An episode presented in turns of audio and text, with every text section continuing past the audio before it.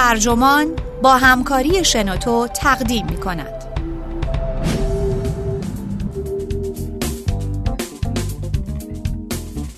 مارکس و فرهنگ جهانی مقدمه مارشال برمن بر مانیفست حزب کمونیست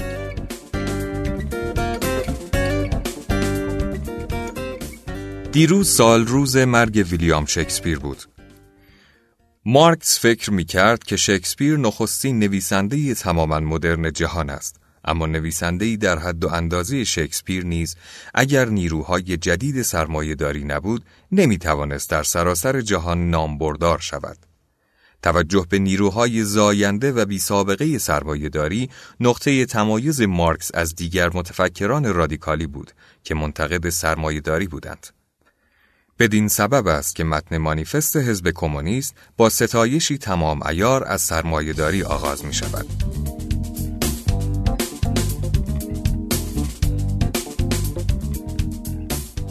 شاید تنها فکر و ذکر برجواها افزایش سود شخصیشان باشد. اما همین کوتهبینی آنها فرایند ادغامی را می آغازد که چشم بشر تا کنون به خواب هم ندیده است.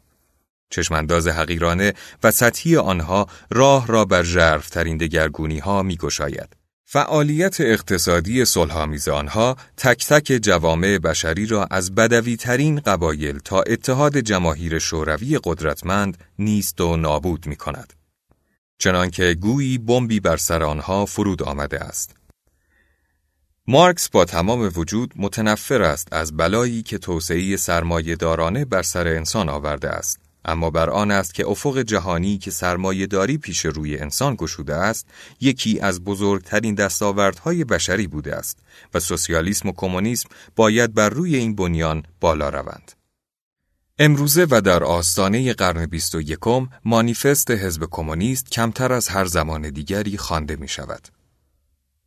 مردمانی که در عنفوان جوانی هستند به دشواری روزهایی را به یاد میآورند که دولتهای کمونیستی بر پهنه گسترده ای از جهان سیطره داشتند.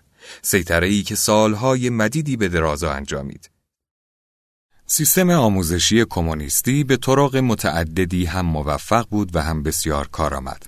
اما در این سیستم ها مارکس و انگلز همچون قدیسانی پرستیده می شدند. و همین امر ساختار آموزشی این کشورها را معوج و مخشوش ساخته بود.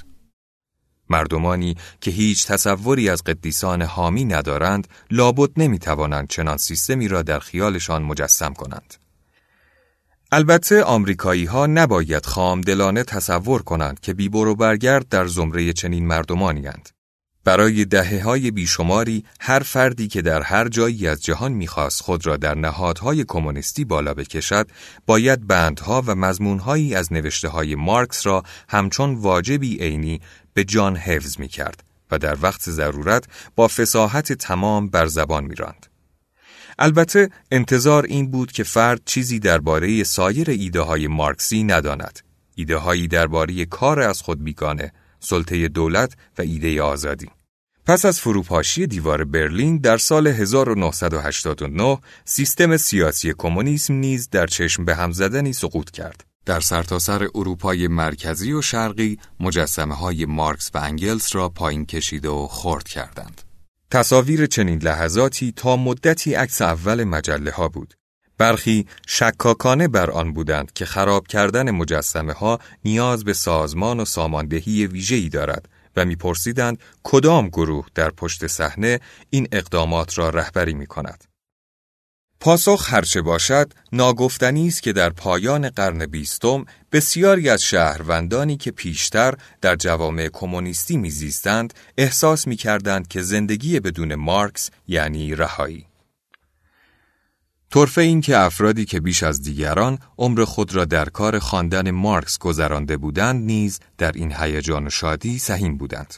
خواننده ای که شیفته نویسنده است نمی‌خواهد محبوبش بدل به یکی از عروسک های خیمه شب بازی ساندی اسکول ها شود که قرار است نماد حکمت خفیه باشند. آنها و من باید بگویم ماها فقط زمانی به هیجان در می آییم که ببینیم حالی قداست از پیرامون نویسنده محبوبمان به کناری رفته است. قدیسازی دولت‌های کمونیستی از مارکس پس از 1917 فاجعه‌ای تمام ایار بود. هیچ متفکری نمی‌خواهد که بدل به شمایلی برای تیمن و تبرک دیگران شود. روشنفکران در اقصا نقاط جهان به این ویرانی آخر و زمانی به منزله گناهی مقدس خوش آمد گفتند.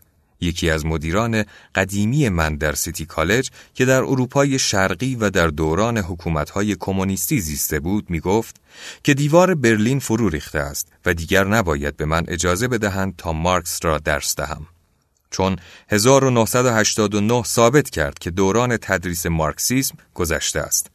من به او گفتم با از میان رفتن دولت‌های پلیسی اتفاقا امروزه خواندن مارکس بیش از هر زمان دیگری هیجان انگیز است.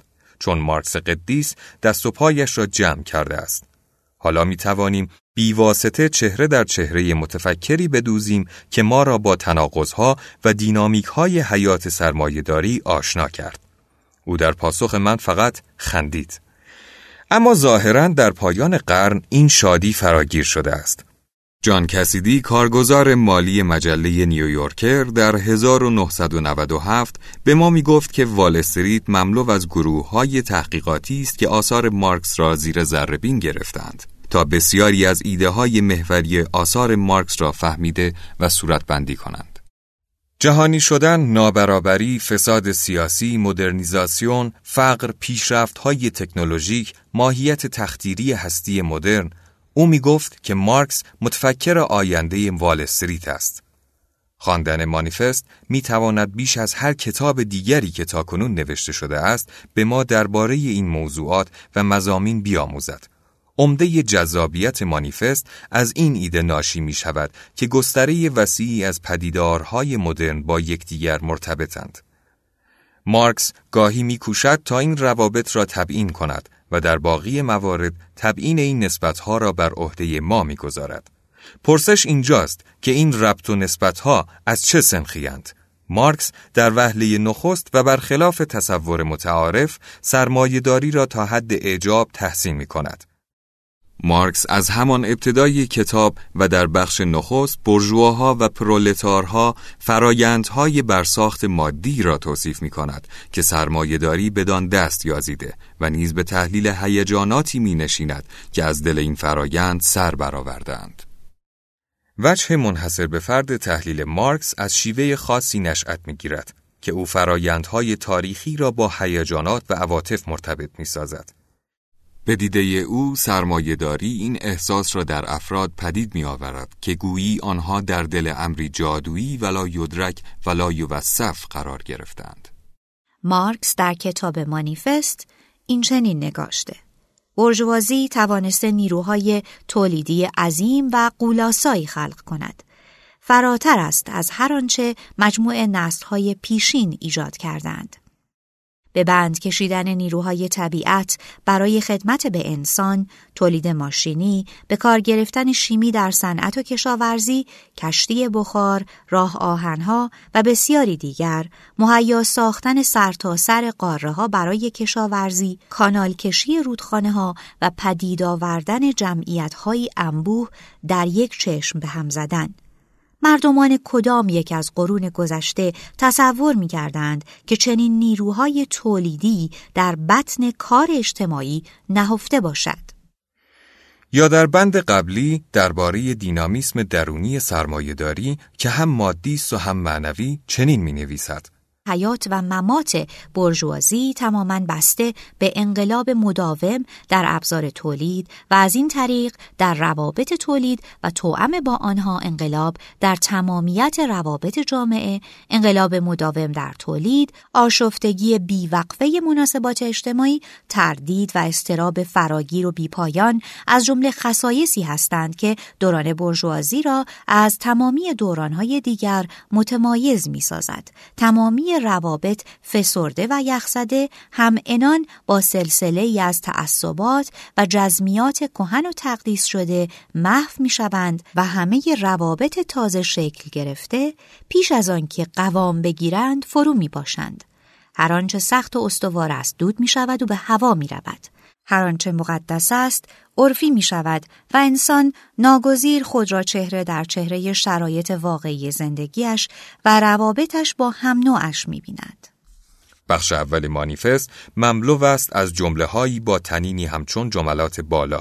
معاصران مارکس این جملات را نادیده نگرفتند. به دیده برخی رفقای رادیکال مارکس مانند پرودون و باکانین ستایش او از سرمایهداری خیانتی به قربانیان این نظام بود. این اتهام هنوز این طرف و آن طرف شنیده می شود و باید بدان پاسخی در خور داد. مارکس از سرمایهداری متنفر بود اما منافع عظیم مادی و معنوی را نیز که محصول سرمایهداری بود از نظر دور نمی داشت.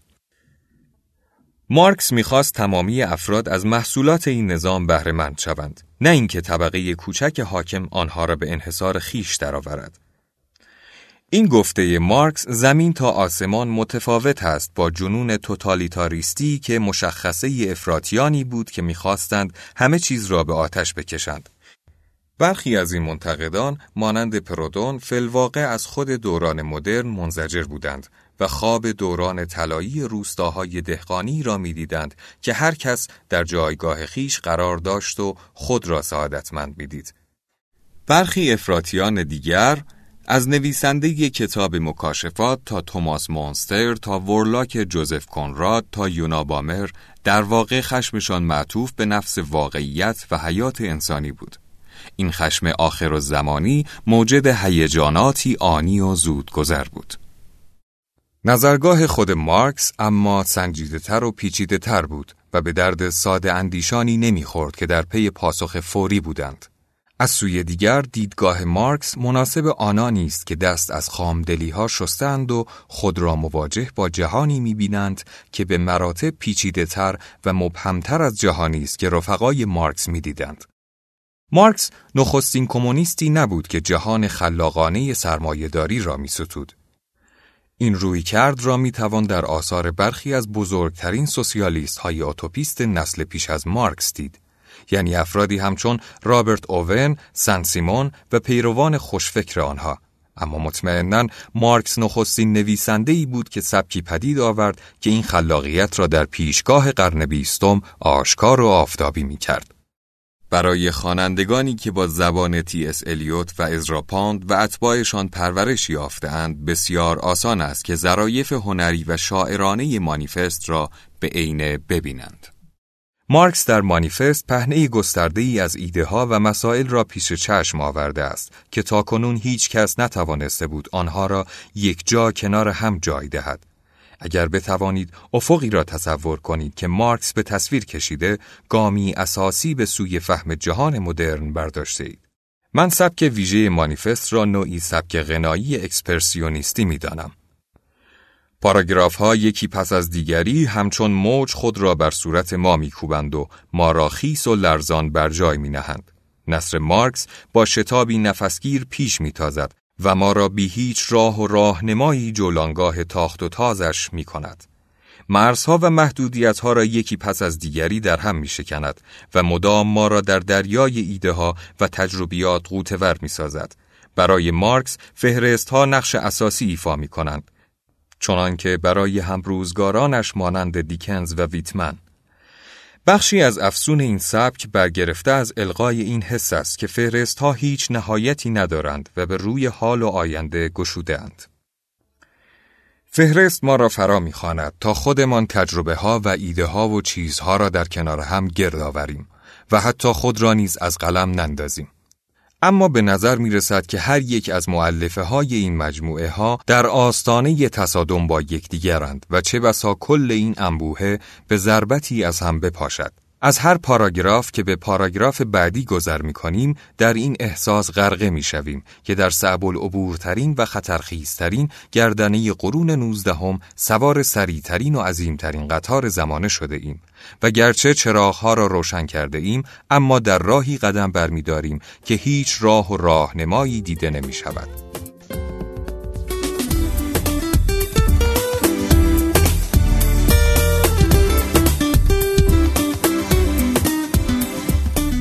به نظر مارکس چشمگیرترین خصیصه دوران مدرن افق جهانی و بافت جهان وطنانه آن است بسیاری از مردم امروزه چنان درباره اقتصاد جهانی سخن می‌گویند گویی این پدیده به تازگی از کتم عدم بیرون آمده است.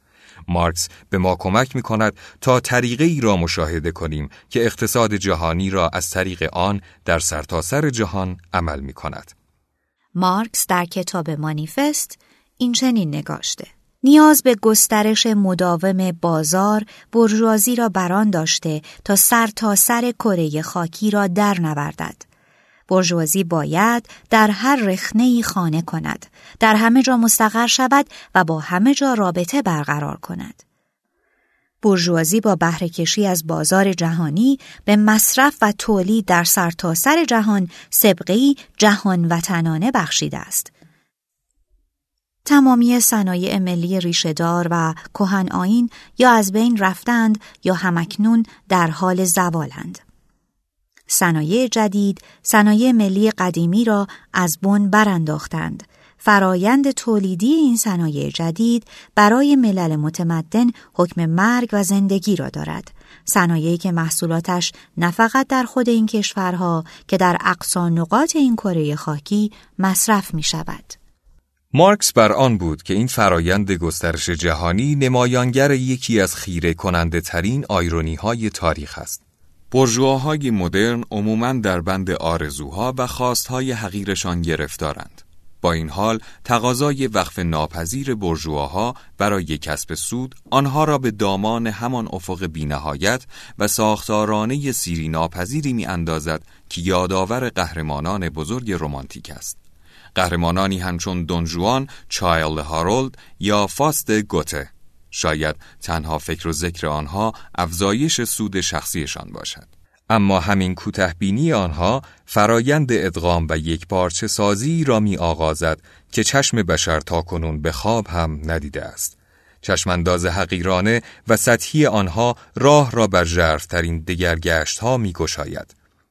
فعالیت اقتصادی صلح آمیز آنها تک تک جوامع بشری را از بدوی ترین قبایل تا اتحاد جماهیر شوروی قدرتمند نیست و نابود می کند. چنانکه گویی بمبی بر سر آنها فرو افتاده است.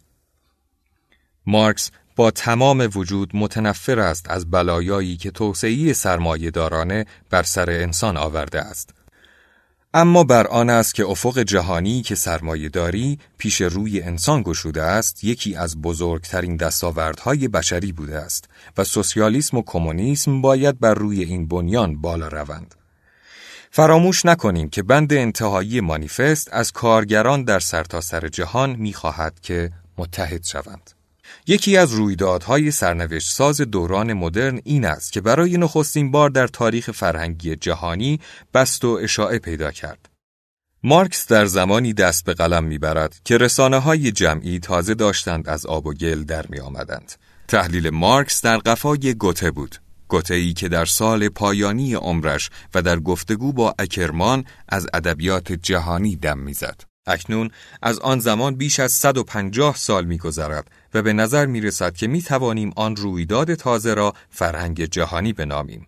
مارکس نشان می دهد که چگونه این فرهنگ به نحو خودجوش راهش را از میانه بازار جهانی می گشاید و به پیش می رود. به جای خواستهای کهن که صرف تولیدات داخلی می توانست برآوردهشان سازد، خواسته های تازه‌ای پا به عرصه می نهد که برای برآورده ساختنشان نیازمند تولیدات دیگر کشورها و اقلیمها هستیم. به جای خودکفایی ملی و محلی، وابستگی متقابل و روابط همه جانبه ملتها جایگیر می شود. این امر به یکسان درباره فراورده های مادی و فکری صادق است. آفریده های فکری تک تک ملت ها بدل به ملک مشاع همگان می شود و از خاکستر ادبیات های ملی و محلی ادبیات جهانی سر بر می آورد. مارکس بر آن بود که شکسپیر که در تلیعه دوران مدرن آثار خود را می نوشت نخستین نویسنده تماما مدرن جهان است. مارکس در دوران دانش آموزیش بسیاری از نمایش نامه های شکسپیر را از سویدای جانش آموخته بود. در دهه 1840 هیچ به ذهن مارکس خطور نمی کرد که قرار است تا چه اندازه با ادبیات انگلیسی در هم بیامیزد. پس از شکست انقلاب 1848 در آلمان مارکس تقریبا نیمی از زندگیش را در تبعید در لندن گذراند. او در طی این دوران صدها مقاله نوشت که در ابتدا انگلز ترجمهشان می کرد. روز به روز به تعداد مقالات مارکس برای نشریات انگلیسی زبان افزوده می‌شد و او عمده مقالاتش را در نیویورک دیلی تریبون با عنوان مخاطب اروپایی ما می نوشت. عمده مشغله مارکس در این سالها تحریر سرمایه بود کتابی که در هر صفحه اش می توان پانوشت هایی از زبانها و فرهنگ های مختلف مشاهده کرد. همسر مارکس ینی در لندن بدل به منتقدی معتبر شد که برای نشریات آلمانی زبان درباره تئاتر لندن می نوشت. دخترش الینور نخستین مترجم مادام بواری فلوبر و دشمن مردم ایبسن و نیز یکی از بنیانگذاران community organizing بود که روزهای یک شنبه در پارک همستد هیت نمایشنامه های شکسپیر را اجرا می کردند. همه این امور در حالی جریان داشت که خانواده مارکس در فقر و مصیبت دست و پا می زدند. و حتی از آپارتمانشان نیز بیرونشان می کردند. آنها نمی توانستند زمستانها بیرون بروند چون بسیاری از لباسهایشان را گرو گذاشته بودند اما هیچ کدام از اینها باعث نشد که دست از فعالیتهایشان بردارند بینش مارکس درباره فرهنگ جهانی مجموعاً ایده های پیچیده ای را به میان انداخته است. نخست گسترش نیازهای انسانی بازار پیچیده و پیوسته در حال گسترش جهانی به یک بار خواهش های انسانها را شکل گسترش چشمگیری داده است. مارکس ما را دعوت می کند که این خیال را در ذهنمان بپرورانیم که معنای این بازار جهانی برای نحوه غذا خوردن، لباس پوشیدن، دینداری، عشق ورزی و صمیمانه ترین روابطمان و نیز زندگی عمومیمان چه خواهد بود. دیگری ایده فرهنگ ها به منزله ملک مشاع هر چیزی که در هر جا و توسط هر کسی ایجاد شده باشد برای همه افراد در سرتاسر سر جهان حصول پذیر و در دسترس است. امروزه سرمایه گذاران و کارسالاران برای به دست آوردن پول، کتاب و یا حتی کتاب الکترونیک منتشر می کنند. نمایشنامه می سازند و کنسرت برگزار می کنند. گالری های هنرهای تجسمی برگزار می کنند و در این قرن پسا مارکسی نرم افزارها و سخت افزارهایی برای فیلم های سینمایی، رادیو، تلویزیون و رایانه ها تولید می کنند. با این حال این بار نیز همچون گذشته تاریخ از میان دستان آنها میلغزد و به بیرون میپرد. مردم می توانند در فرهنگ یک ایده یا تصویری شاعرانه یک قطعه موسیقی افلاتون شکسپیر موسیقی اسپریچوال که کل خانواده مارکس در دهه 1860 آن را یاد گرفته بودند تصرف کنند حتی اگر نتوانند آن را به عقد مالکیتشان درآورند اگر فرهنگ های مدرن را به منزله ملک مشاع آدمیان لحاظ کنیم و شیوه هایی را در نظر بگیریم که موسیقی پاپ، فیلم های سینمایی، آثار ادبی و تلویزیون از رهگذر آنها این احساس را در ما برمیانگیزند که گویی جهان خانه ماست، آنگاه بهتر می توانیم این تصویر را در مخیله بگنجانیم. که چگونه روزی از روزها مردم در سراسر جهان در منابع جهان سهیم و شریک می شوند. این بینش درباره فرهنگ تا کنون به ندرت به بحث و بررسی گذاشته شده است. اما بیشک یکی از امید بخشترین و افق گشاترین بینش های کل حیات فکری مارکس است. از حدود یک قرن پیش تا کنون گشایش و بستی که در صنعت فیلمسازی، تلویزیون، رادیو و رایانه رخ داده است، زبان بسری جهان شمولی پدید آورده و همین امر است که ایده فرهنگ جهانی را بیش از پیش ملموس و مجسم ساخته است. امروز روز بسیاری از بهترین کتاب هایی که می‌خوانیم و زیباترین موسیقی هایی که میشنویم ملغمه و تلفیقی هستند از فرهنگ های مختلف. این نیمه پر لیوان است اما خبر بد اینجاست که بسیاری از نوشته های نویسندگان چپ در این باره سرشار از تلخی و ناامیدی است. برخی چنان می نویسند گویی فرهنگ صرفا محمل دیگری است برای استثمار و سرکوب و فی نفسه هیچ ارزش و اعتباری ندارد. به دیده برخی دیگر از هان مردم چیزی نیست مگر محفظه پوک که در آن هیچ چیزی یافت نمی شود مگر آنچه سرمایه در آن منطبع کرده است. برای آزمون این مدعا کافی است برخی از مقالاتی را که درباره گفتمانهای هژمونیک و ضد هژمونیک نوشته شده است را بخوانید. اما اگر سرمایهداری در بسیاری از طرق پیروز بوده است پس مشکلش کجاست؟ چرا ارزش دارد انسان عمر و حیاتش را بر سر مبارزه با آن بگذراند؟ در قرن بیستم جنبش های مارکسیستی عمدتا بر این استدلال مأخوذ از سرمایه تاکید می‌ورزیدند که کارگران در جوامع برجوایی همواره به فقر کشیده می‌شدند. این استدلال روزگاری صادق بود و انکار آن در حکم انکار بدیهیات. اما این گفته درباره آمریکای شمالی و اروپای غربی در روزگار جوانی نویسنده این مقاله صادق نیست. بسیاری از اقتصاددانان مارکسیست از طریق چرخش های دیالکتیکی به دامان اعداد متشبس می شدند تا این دعوی را بر سر کرسی بنشانند. اما مشکل مبنایی این شیوه بحث آن است که پرسش از تجربه انسانی را به پرسش از اعداد فرو می کاهد. همین امر منجر بدان شده که شیوه تفکر و استدلال ورزی مارکسیسم پهلو به پهلوی سرمایهداری بزند. در مانیفست گهگاه به صورتهایی از این ادعا برمیخوریم. اما من این دعوی را بیشتر نوعی کیفرخواست سفت و سخت علیه سرمایهداری می انگارم. کیفرخواستی که حتی در اوج چرخه کسب و کار نیز بر صدق دعویش پا می فشارد. آن هم در زمانه ای که برجواها و مدافعانشان غرقه در مستیشانند. این کیفرخواست چیزی نیست مگر همان بینش مارکس در این باره که جامعه برجوایی مردم را مجبور می کند تا چگونه باشند. مارکس در این باره اینطور توضیح می دهد. مردم باید تمامی احساساتشان برای همدیگر را به یک سو نهند تا بلکه بتوانند جایی در این جهان سرد و بیرحم پیدا کنند. جامعه بورژوایی هیچ پیوندی میان انسانها برجا نمی‌گذارد مگر صرف خودپرستی مگر حق و زحمه سنگ دلانه این جامعه هر نوع ارزش سانتیمانتالی را در آبهای یخزده محاسبه خودپرستانه غرق می سازد. هر ایده ای از آزادی را فرو می به مفهومی منفرد و غیر معقول از آزادی. تجارت آزاد. تمامی پرده های سانتیمانتال خانواده را می و روابط خانوادگی را به صرف روابط مبتنی بر پول تنزیل می دهد. پزشکان، وکلا، کشیشان شعرا و دانشمندان را بدل می کند به کارگران مزد بگیرش. به بیان دیگر به جای استثماری که در نقاب توهمات دینی و سیاسی روی پوشیده استثماری مستقیم، اوریان، وقیهانه و سنگ دلانه را جایگزین کرده. جامعه برجوهایی مردم را مجبور می کند تا به قیمت بقا به هر خفتی تن در دهند. سنت مارکسیستی در قرن بیستم به این سو متمایل است که برجواها را با قدرت کنترلی مافوق انسانی تصویر کند. هرچه رخ می دهد فقط به برجواها کمک می کند تا سرمایه بیشتری انباشت کنند. باید این نکته را به یاد داشت که نظر مارکس درباره برجواها بسیار متغیر است.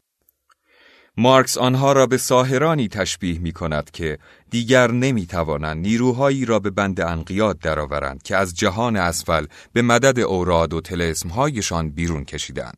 مارکس البته گوشه چشمی به فاست گوته دارد اما در عین حال به سنت بلند بالای کیمیاگرانه ای تلمیح می‌زند که هدفش به عرش رساندن فرودستانی بود که در فقر دست و پا می‌زدند.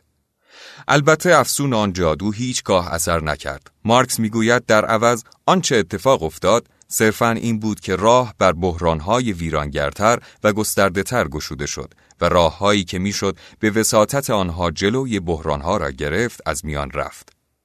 نجات یافتگان بحران مالی 2008 بعدها طعم این قدرت جادویی را با تمام وجودشان مزمزه کردند. بحرانی که میلیون ها نفر را چنان مسهور و مفتون ساخت تا بیش از آنچه ضرورت اقتضا کرد دست از امید بشویند. جالب توجه است که ببینیم آیا مردم چیزی آموختند از تمام کارهای عجیب و غریبی که نامهایی چون میدوف را بر صدر اخبار نشاند؟ مارکس حراس داشت که مردم از این وقایع چیزی نیاموزند در سرمایهداری مدرن حتی ورزیده ترین اذهان نیز ممکن است یک شبه تا مرحله بدویت افول کنند. مردمانی که این نیرو را دارند تا عالمی از نو بسازند به نظر هنوز مشغول فروشکستن خودشانند.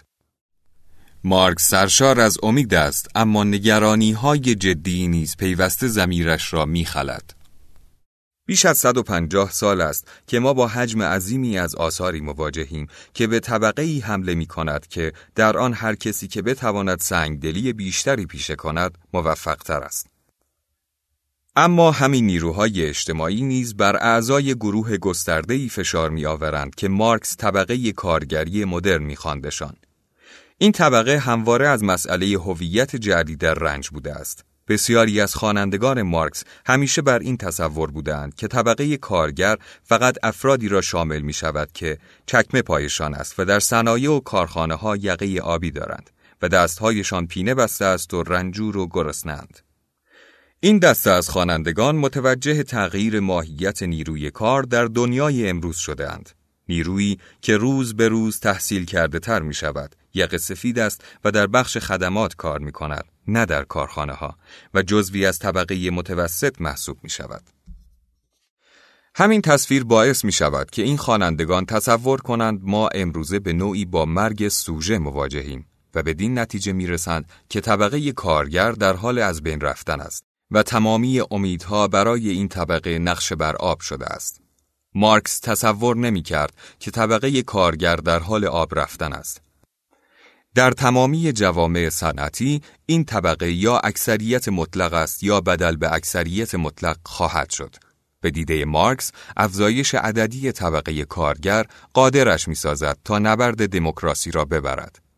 مبنای محاسبه سیاسی مارکس مفهومی ساده و در عین حال جامع. طبقه مدرن کارگری بدل به طبقه از رنجبران خواهد شد که فقط تا آن زمان می توانند نفس بکشند که بتوانند کاری پیدا کنند و فقط می توانند کاری پیدا کنند که منجر به انباشت سرمایه شود. این کارگران که ذره ذره خودشان را می فروشند مانند هر قطعه دیگری در دستگاه سوداگری در واقع کالاهایی بیش نیستند و مداوما در معرض تمامی فراز و نشیبهای مسابقه کسب سود و بالا و پایینهای بازار هستند.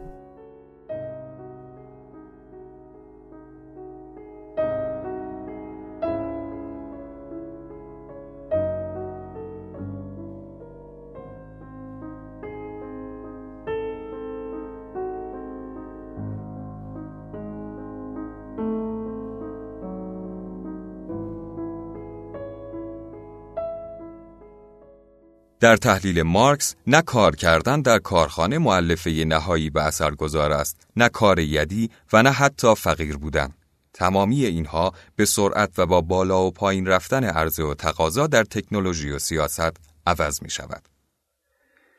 واقعیت حیاتی و تعیین کننده نیاز توست به فروختن کارت برای بقا، به تکه تکه کردن شخصیتت برای فروش، به نگاه کردن به آینه و فکر کردن به اینکه امروز دیگر چه برایم باقی مانده تا آن را بفروشم؟ واقعیت حراس و استراب پایان ناپذیر توست از اینکه حتی اگر امروز هم چرخ بر مرادت بچرخد فردا شاید روزی دیگر باشد که نتوانی کسی را پیدا کنی که آنچه را که داری یا آنچه را که هستی بخرد. واقعیت این است که بازار ملون چشم در چشم تو میدوزد و به مانند بسیاری دیگر به تو می‌گوید تو هیچ ارزشی نداری. واقعیت این است که تو هم از نظر فیزیکی و هم از نظر متافیزیکی تبعید شده ای تا در سرما بمیری. مرگ یک دست فروش آرتور میلر یکی از شاهکارهای مسلم ادبیات آمریکا روایتی است جاندار از وحشتی که بیشتر اعضای طبقه کارگر در جهان مدرن روزانه با آن دست و پنجه نرم می کنند. نوشته های اگزیستانسیالیستی که من حدود نیم قرن پیش با خواندن آنها بزرگ شدم این روال را با جرفا و زیبایی بینظیری به تصویر کشیده است. خواندن مانیفست به ما کمک می کند تا از نزدیک این بصیرت ها و نیز استراب های عصر مدرن را لمس کنیم. مارکس می‌داند که بسیاری از مردمان طبقه کارگر از جایگاه و موقعیت خیش غافلند.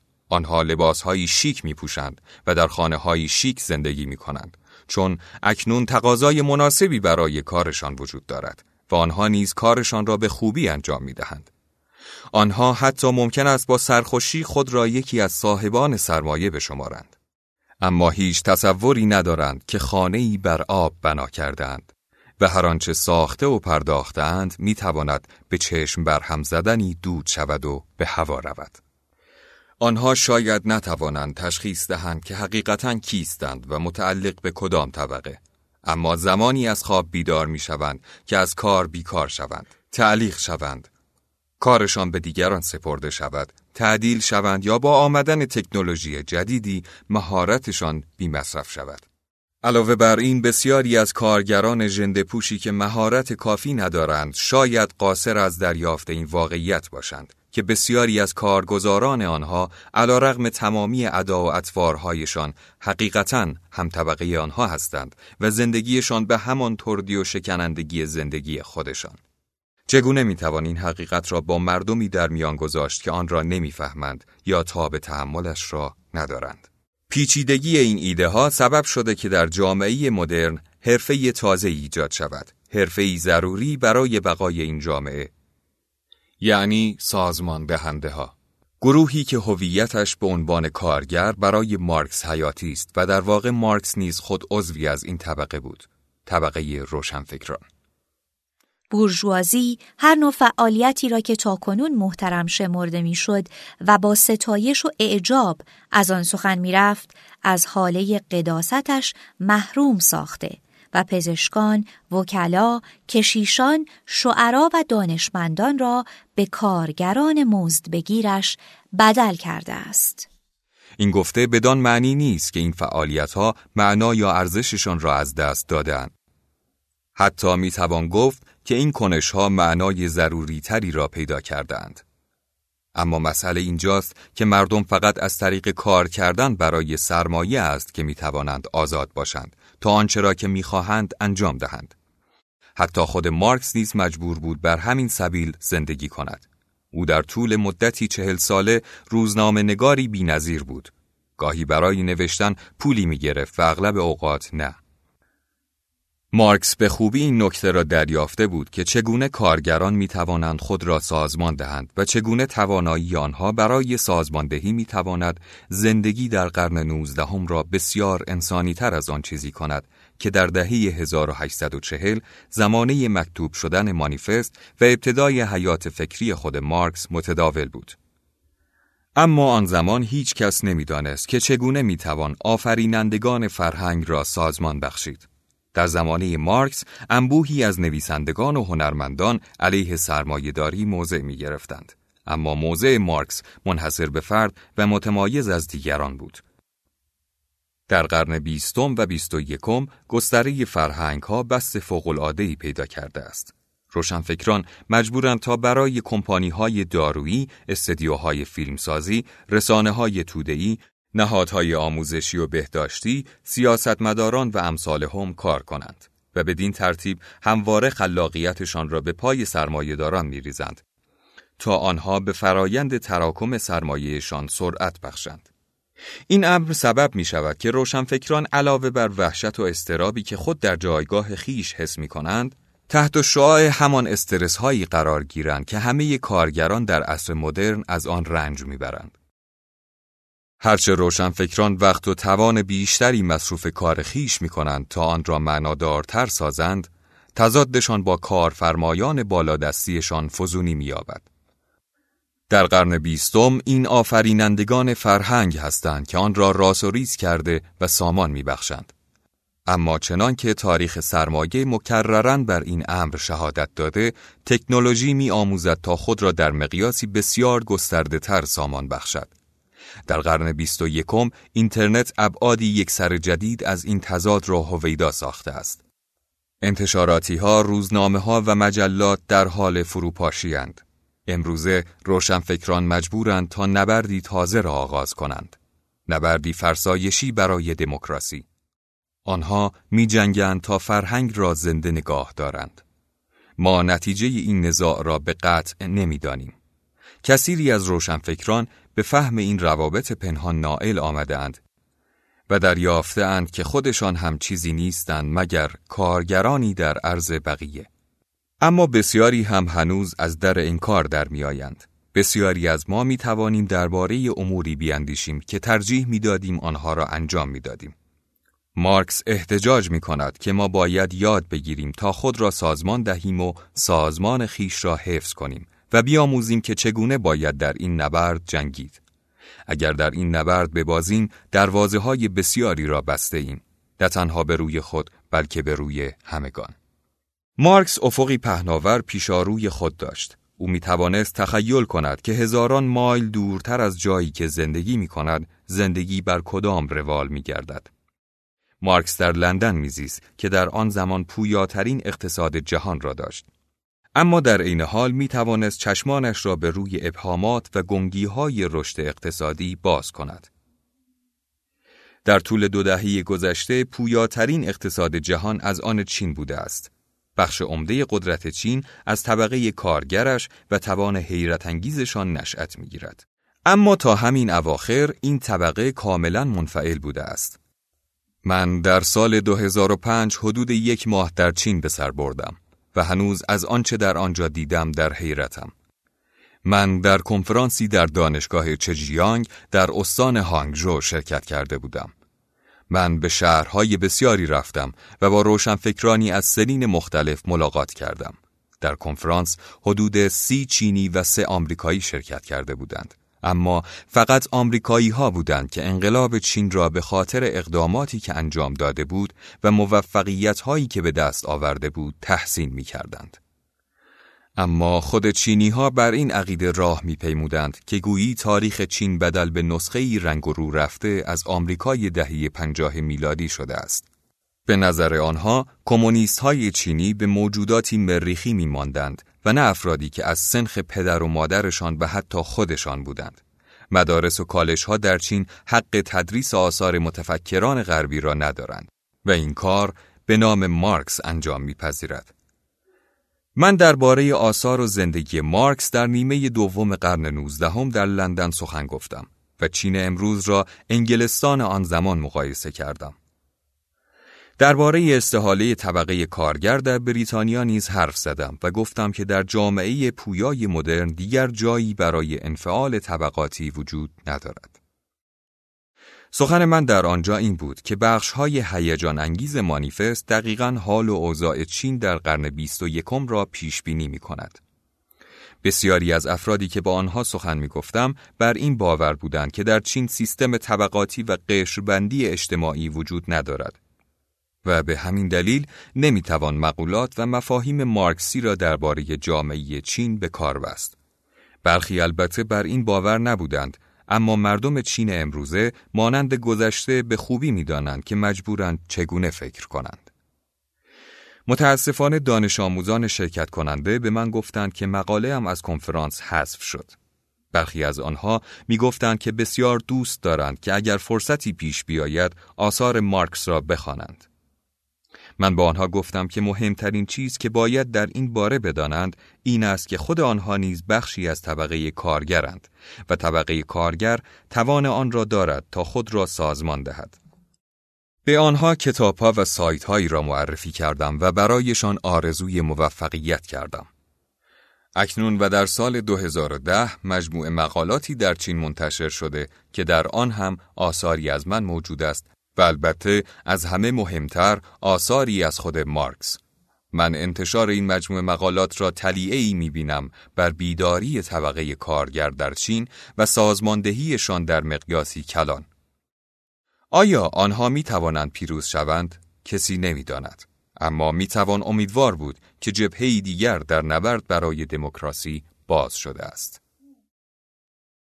به دیده مارکس طبقه کارگر در جهان مدرن اجتماعی است جهانگستر که در انتظار وقایع آینده اند. این امکانات گسترده به تاریخ سازماندهی طبقه کارگر جاذبه و شکوه خاصی بخشیده است. فرایند ایجاد و گسترش اتحادیه ها صرفاً یکی از سیاست های گروه های زینف نیست. بلکه بخشی اساسی است از آنچه لسینگ آموزش نسل بشر مینامدش. به نظر مارکس به موازات اینکه طبقه کارگر به دانشی روشن درباره کیستیش می‌رسد به درک این واقعیت نیز می‌رسد که برای اینکه خودشان باشند نیازمند یکدیگرند. کارگران به مرور متوجه این واقعیت می شوند زیرا جامعه برجوایی آنها را مجبور می سازد تا باهوشتر باشند تا در حاویه پیوستش جان به در برند. اگر یاد بگیریم که تا دست در دست کارگرانی بگذاریم که ممکن است در ظاهر زمین تا آسمان با ما متفاوت باشند اما در حقیقت یکی از ما هستند بدین معنی است که ما توانسته ایم بر وحشت این جهان غلبه کنیم و جایگاه خودمان را در این حاویه پرآشوب بیابیم.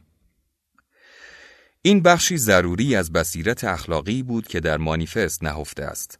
اما مانیفست بعد اخلاقی دیگری نیز دارد که با کلید های دیگری ابراز شده است. اما از منظر انسانی به همین اندازه ضروری است. بسیاری از حرکت‌های کمونیستی تاریخ که از افلاتون آغاز می‌شوند، نظم اجتماعی را نشانه رفتند که در آن وجود فردی از طریق نوعی کل اشتراکی خورد می شود. جهان رادیکال سالهای 1840 که مارکس در آن پرورش یافت سرشار از مردمی بود که اینگونه میاندیشیدند. نوشته های اولیه مارکس سرشار از ناسزا نسبت به چیزی هستند که خود مارکس آن را کمونیسم خشن و بیفکر مینامید. او همواره تأکید داشت که کمونیسم یعنی آزادی خود و این بدین معنی بود که انقلاب آینده به طبقات و نزاعهای طبقاتی پایان خواهد داد و لذت بردن از جهانی را ممکن خواهد کرد که در آن شکوفایی آزاد هر شخص شرط شکوفایی آزاد همگان است. مارکس در باب کمونیسم به مسابه راهی برای خوشبخت کردن انسانها نظر می کند. نخستین جنبه خوشبختی برای او شکوفایی است. شکوفایی صرفا به معنای تکرار خیشتن تا بینهایت نیست، بلکه به معنای منازل بینهایت تغییر و رشد است. این گونه خوشبختی به نحو متمایزی مدرن است و با گسترش لاینقطع اقتصاد برجوازی به آگاهی رسیده است. اما جامعه برجوازی مدرن انسانها را وادار می کند که در تطابق با نیازهای بازار شکوفا شوند. برخی چیزها را فروش می تواند شکوفا کند، برخی را فروش نمی تواند سرکوب کند و چیزهای دیگری نیز هستند که اصلا پدید نمی آیند. مارکس بر علیه شکوفایی کج و معوجی که از جانب بازار تحمیل می شود برای شکوفایی آزاد می جنگد. نحوی از شکوفایی که خود می تواند کنترلی بر آن داشته باشد. این اصرار بر شکوفایی آزاد در مقابل شکوفایی که توسط بازار تحمیل شده است، ایده ای است که مارکس با هوشمندترین و شریفترین لیبرال های قرن نوزدهم همچون جان استوارت میل بر سر آن اشتراک دارد. میل همچون مارکس شکوفایی آزاد را ارزش بنیادین انسانی می‌دانست اما هرچه که پیرتر شد متقاعد شد که گونه کاپیتالیستی مدرنیزاسیون سبب رقابت توانفرسا دنبال روی اجتماعی و بیرحمی نسبت به دیگران می شود و بهترین ظرفیت های مدرنیزاسیون را مسدود می سازد. بزرگترین لیبرال جهان در سالهای پایانی حیاتش خود را سوسیالیست می دانست. به نحوی آیرونیک لیبرالیسم و سوسیالیسم در زمینی با یکدیگر مشترکند که ممکن است برای هر دوی آنها مشکل زا باشد. گذشته از هر چیز اگر آقای کورتز زنده باشد چه؟ و اگر شکوفایی آزاد قابل اطمینان اعماق وحشتناک طبیعت انسان را بیرون بریزد چه؟ داستایوفسکی، نیچه و فروید همگی ما را وادار کردند تا با وحشتها مواجه شویم. مارکس و میل هر دو ممکن است بگویند تا زمانی که ما بر عرصه اجتماعی غلبه نکرده ایم هیچ راهی نیست که بتوانیم بگوییم تباهی درونی ما تا چه اعماقی ادامه می‌یابد. فرایند دست یافتن بدان نقطه جایی که در آن راسکولنیکوف در دی اونیو نمی و جایی که در آن سوید ریگایلوف صدها جسم و روح را در تصاحب خود ندارد. آنقدر طولانی هست که به همه ما کاری تدریجی برای انجام دادن ارزانی کند و حتی اگر بدان نقطه برسیم و بفهمیم که انسان بد درونی ما هرگز ناپدید نخواهد شد دست کم آموخته ایم که چطور برای دفاع مشترک از خودمان با همدیگر همکاری کنیم. تروتسکی در سالهای 1920 به این باور رسیده بود که روانکاوی حقی انقلابی برای دفاع از خودمان در برابر خودمان بوده است. من روایت محبوبم از مانیفست را گذاشته بودم برای آخر کار. این روایت متعلق است به هانس مورگنتا. نظریه پرداز بزرگ روابط بین الملل که به عنوان پناهندهی فراری از دست نازی ها به آمریکا آمد. من این روایت را در دهه هفتاد در دانشگاه سیتی یونیورسیتی نیویورک از او شنیدم. او داشت از کودکی خودش در باواریای پیش از جنگ جهانی اول برای ما حرف می‌زد. پدر مورگنتا پزشکی در محله متعلق به طبقه کارگر که بیشتر آنها معدنچی بودند در شهر کوبورگ بود و در آن دوره شروع کرده بود به اینکه پسرش را نیز در ویزیت‌های خانگی با خود همراه کند. بیشتر بیماران او از مرض سل جان می سپردند. یک پزشک در آن سالها نمی توانست کار خاصی برای نجات بیماران مبتلا به سل کند. اما می توانست به بیماران کمک کند که با متانت جان بسپارند. کوبورگ از آنجور جاهایی بود که بسیاری از بیماران در حال مرگ تقاضا می کردند که یک انجیل با آنها به خاک سپرده شود. اما وقتی پدر مورگنتا از کارگران خود سوال کرد که آخرین درخواستشان چیست، بسیاری از آنها گفتند آخرین درخواستشان این است که به جای انجیل با یک مانیفست به خاک سپرده شوند. آنها به دکتر التماس می کردند اطمینان حاصل کند که نزدیکانشان در دم مرگشان نسخه های جدیدی از مانیفست برای آنها می خرند و اینکه مراقب باشد کشیش فضولانه داخل نشود و لحظه آخر را تغییر ندهد. خود مورگنتا در آن زمان خیلی جوانتر از آن بود که بتواند کتاب را برای کارگران بخرد. اما اینکه اطمینان حاصل کند که خانواده کارگران کتاب را خریده اند به اولین مسئولیت سیاسی او بدل شد. او می‌خواست اطمینان حاصل کند که ما هم مثل خانواده های آن کارگرها حتما یک نسخه از مانیفست برای خودمان تهیه می کنیم. قرن بیستم با تخریب گسترده تمثال مارکس پایان یافت. گفته می شود که ما در عصر پست مدرن هستیم. قرار نیست دیگر نیازی به روایت های عظیم یا ایده های بزرگ داشته باشیم. 20 سال بعد خود را در چنگ روایت های متفاوتی گرفتار خواهیم دید. روایت هایی از جامعه پویای جهانی که با کوچک سازی و تقلیل بیش از پیش به چیزی واحد بدل شده است. کار واقعی ناپدید می شود تا سهام کمپانی ها بتواند صعود کند تا پولدارها بتوانند پولدارتر شوند و بیش از پیش به خاطر آنچه بر سر جهان ما آورده اند به خود تبریک بگویند. معدودی از ما امروزه با این احساس مارکس همدلند که آلترناتیوی روشن برای کاپیتالیسم در جهان وجود دارد اما بسیاری از ما به چشمانداز رادیکال مارکس به خشم او و به عقیده او که مرد و زن مدرن توان آن را دارند که جهانی بهتر خلق کنند ایمان داریم و یا دست کم در خصوص آن خیال پردازی می کنیم. به نحوی دور از انتظار امر آیکونیک ممکن است متقاعد کننده تر از امر آیرونیک به نظر برسد. آن شخصیت ریشوی کلاسیک آن آتئیست که در هیئت پیامبری انجیلی درآمده بود هنوز بسیاری سخن برای گفتن دارد. در آغاز قرن بیستم کارگرانی بودند که آماده بودند با مانیفست کمونیست بمیرند. در آغاز قرن بیست و یکم شاید کارگران بیشتری آماده باشند تا با آن زندگی کنند.